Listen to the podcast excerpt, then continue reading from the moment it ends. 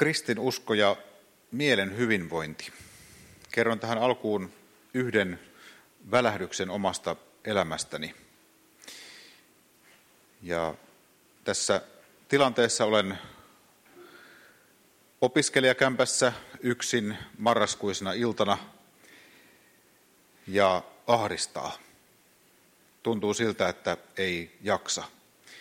Olen lähtenyt opiskelemaan, olen muuttanut pois kotoa, mutta se elämän muutos ei olekaan tuonut pelkästään hyviä, hyviä asioita, vaan myös ahdistusta ja epävarmuutta kaiken edessä. Seurustelusuhde on päättynyt ja tuntuu, että oikeasti en, en selviä tästä kaikesta. Ja myös sellaiset mielen pimeät huoneet, mitä kotona on ehkä pystynyt työntämään taka-alalle, niin ne vyöryy esiin siellä uudessa ympäristössä. Ja siinä sängyllä sitten mieli kääntyy rukoukseen, joka oli jotain sellaista kuin Jumala auta. Ja sitten väitellen mieli alkaa tyyntyä ja tuntuu vähän niin kuin kuuluisi Jumalan puhetta tai sanoja, rohkaisua. Ja ne sanat kuuluu jotenkin sillä tavalla, että minä rakastan sinua ja rakkaus kuuluu myös sinulle. Minä rakastan sinua, rakkaus kuuluu myös sinulle. Tuo hetki oli mulle merkittävä ja siitä avautui sitten toivon ja valon näköaloja. Toki kaikki ei ratkennut ja oli vaikeita hetkiä myös myöhemmin ja edelleenkin voi olla. Mutta kuitenkin se oli yksi esimerkki siitä, miten uskon kautta mielessä tapahtuu hyviä asioita. Eli usko synnyttää toivoa. Ja muutenkin on niin, että usko ja mieli kulkevat käsi kädessä. Ja se on hyvin luonnollista, koska me ollaan kokevia ihmisiä ja me koetaan elämä meidän mielemme läpi. Oikeastaan kaikki, mitä me koetaan, mitä me eletään, niin tapahtuu meidän mielessä. Ei ole mitään, mikä ei kulkisi meidän mielen läpi. Usko ja mieli toisaalta ei ole kokonaan sama asia. Ne on myös eri asioita, mutta ne on vahvasti vuorovaikutuksissa toisiinsa. Ja tässä mun alustuksella, alustuksessa sen taustalla on paitsi omia kokemuksiani, myös psykologista ja teologista tutkimusta, muun muassa Matti Hyrkin, Paavo Kettusen, Markku Ojasen ja sitten Jaana Räntilän, Antti Räsäsen ja Mari Stendalin ajatuksia. Ja jos lähdetään liikkeelle siitä lähtökohdasta, eli kristillisestä sanomasta, siitä uskon sisällöstä, niin uskohan on ilosanomaa, evankeliumia. Se on lähtökohta. Ja sen uskon sanoman ytimessä on Jumala, joka on hyvä ja rakastava. Ja Jumala, joka luo maailman ja meidän jokaisen siitä hyvyydestä ja rakkaudesta käsin. Jumala, joka haluaa meille hyvää. Jumala, joka on empaattinen, joka ottaa osaa meidän tuntemuksiin ja kokemuksiin ja myös kärsimykseen.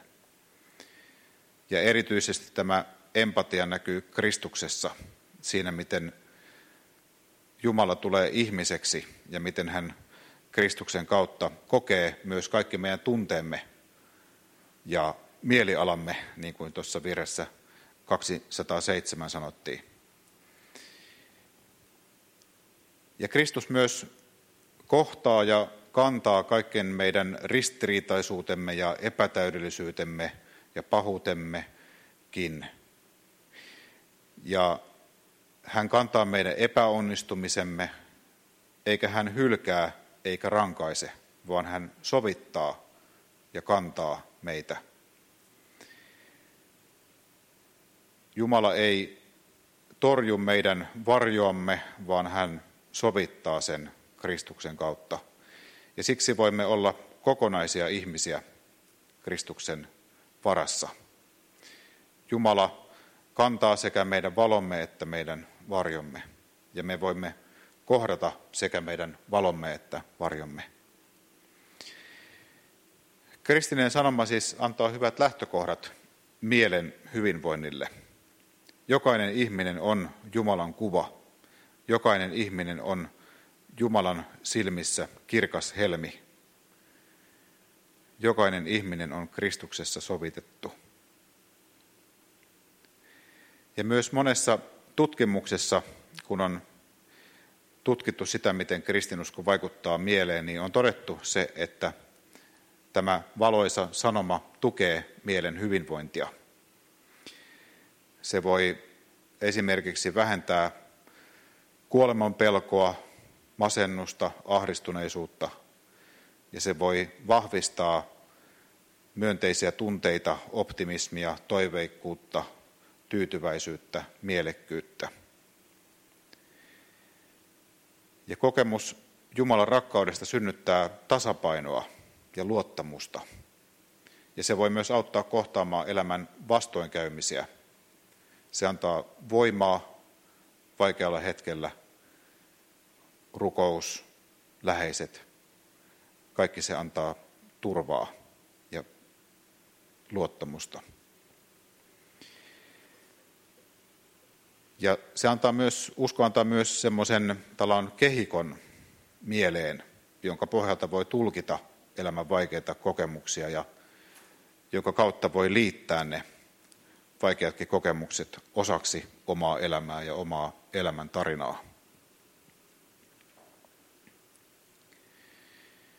Ja kaikki tämä saa vielä vahvemman merkityksen ja sisäisen voiman silloin, kun uskossa on kyse sisäistetystä suhteesta Jumalaan. Eli siis sellaisesta sisäisestä todellisuudesta, joka on jollain tapaa persoonallista, joka koskettaa omaa persoonaa niin, että sen merkitys on isompi kuin että se olisi vain pelkästään jotain, joka tapahtuu ikään kuin ihmisen mielen ulkopuolella.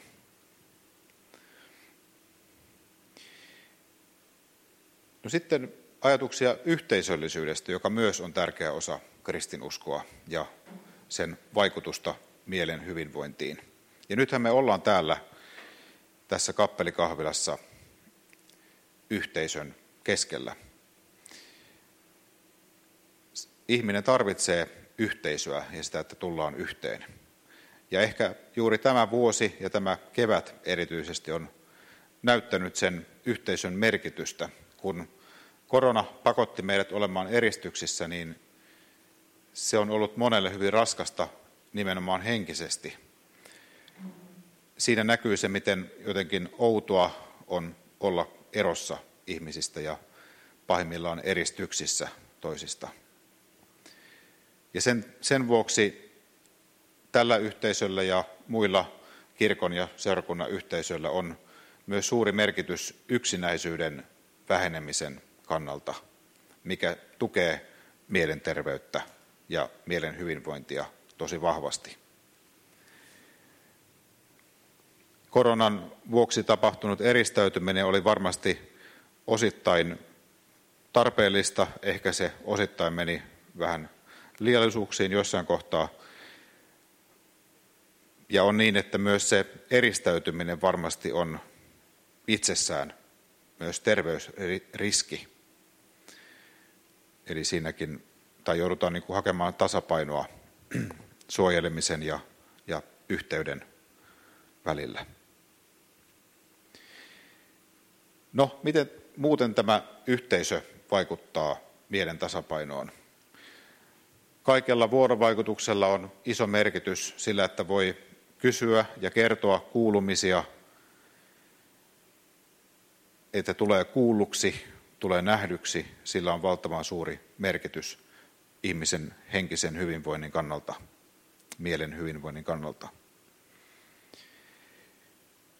Ja yksi ulottuvuus myös tässä yhteisössä ja muissa seurakunnan yhteisössä on se, että voi myös palvella, eli antaa omia lahjojaan käyttöön.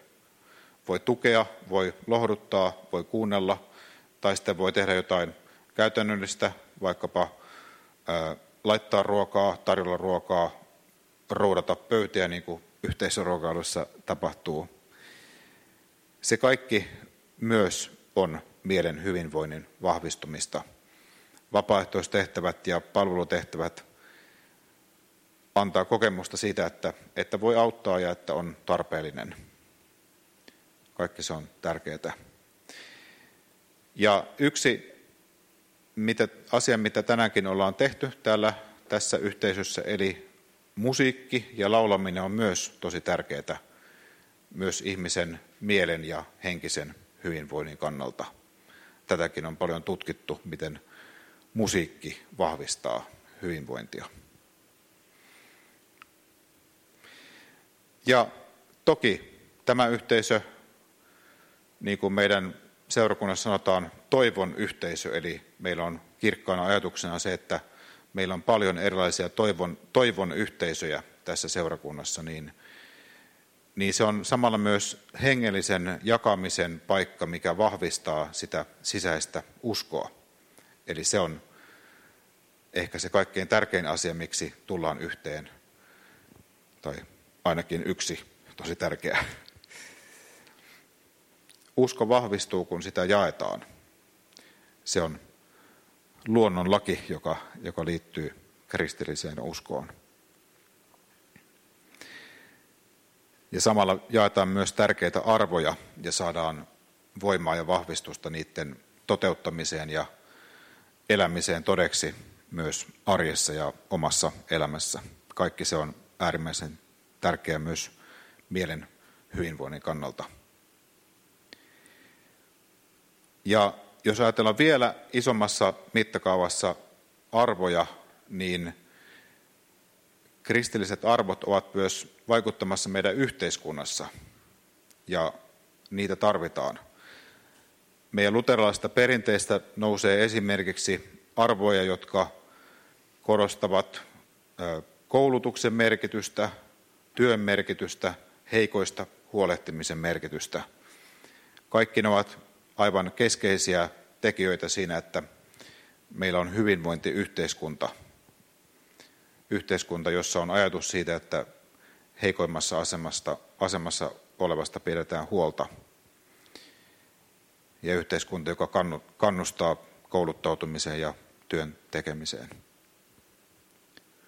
Kaikki tämä tukee myös mielen hyvinvointia ja yhteiskunnan arvot on tosi tärkeitä siinä, että miten me koetaan itsemme.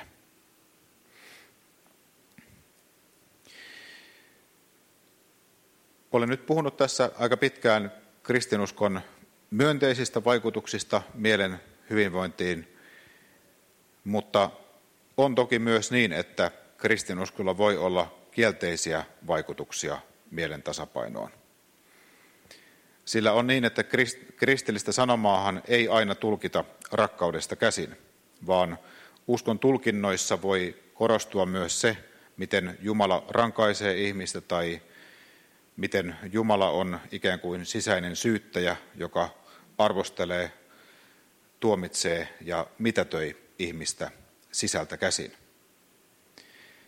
Eikä myöskään kristillinen yhteisö mitenkään automaattisesti ole sellainen, että se vahvistaa ihmisten henkistä hyvinvointia, mielen tasapainoa. Ja tästä on kristinusko historiassa myös hyvin äärimmäisiä kielteisiä esimerkkejä, esimerkiksi noitavainot tai sitten Etelä-Afrikan rotusorto tai seksuaalivähemmistöjen vainoaminen. Kaikissa näissä ilmiöissä kristinuskoa on käytetty ihmisoikeuksien kieltämiseen. Ja on niin, että kristinusko, kuten mikä tahansa uskonto tai muu aate, voi kääntyä ikään kuin irvikuvakseen. Se on mahdollista, koska me olemme ihmisiä. Ja siksi on tärkeää yhä uudelleen palata siihen, mikä on kaikkein olennaisinta ja tärkeintä, eli Jumalan hyvyyteen ja rakkauteen ja siihen armoon, jonka Kristus antaa kaikille ihmisille. On tärkeää, että palataan aina tähän peruslähtökohtaan. Ja on tärkeää myös, että ollaan kriittisiä omaa itseä kohtaan ja omaa yhteisöä kohtaan, omaa uskontoa kohtaan. On tärkeää, että kysytään vaikeita kysymyksiä. On tärkeää, että ei noudateta auktoriteetteja pelkästään, vaan myös itse kysytään sitä, mikä on hyvää ja mikä on tärkeää. Ja voi sanoa, että meidän luterilainen uskomme on myös pitkälle syntynyt siitä, että auktoriteetteja on vastaan on noustu, ja se on meille sellainen hyvä perintö. Tämä kaikki suojelee ja ennaltaehkäisee sitä, että yhteisöstä muodostuu painostava tai sellainen, että se kieltää ihmisen oikeuden olla olemassa. Ja toki on myös niin, että Jeesuksen seuraaminen ja kristittynä eläminen ei ole aina helppoa. Ja uskoon kuuluu salattu, Jumalan salattu todellisuus. Emme koskaan tavoita Jumalaa kokonaan tai voi ymmärtää häntä kokonaan. Ja usein hänen tiensä jäävät meille käsittämättömäksi. Mutta ehkä tästä voi nousta kuitenkin kunnioitusta Jumalaa kohtaan. Vanha isäni on nyt ihan viime vuosina ruvennut pohtimaan sanaa pelko, ja hän on päätynyt siihen, että, että meidän ajassamme pelko kristillisenä käsitteenä on hyvin vaikea ymmärtää. Ja hän on löytänyt tämän sanan kunnioitus, ja se on minustakin oikein hyvä. Eli siis siitä, että voimme kokea Jumalan suuruuden edessä kunnioitusta. Että on olemassa todellisuus, joka on meitä suurempaa ja meitä vahvempaa, jotain, jota emme koskaan voi täysin tavoittaa. Ja sen kunnioituksen kautta myös voimme, tai sen rinnalla voimme kokea Jumalan läheisyyden ja sen, että Jumala on todella jokaista meitä varten, että hänen hyvitensä ja rakkautensa on tarkoitettu jokaiselle meistä ihan kokonaan ja poikkeuksetta. Kiitos.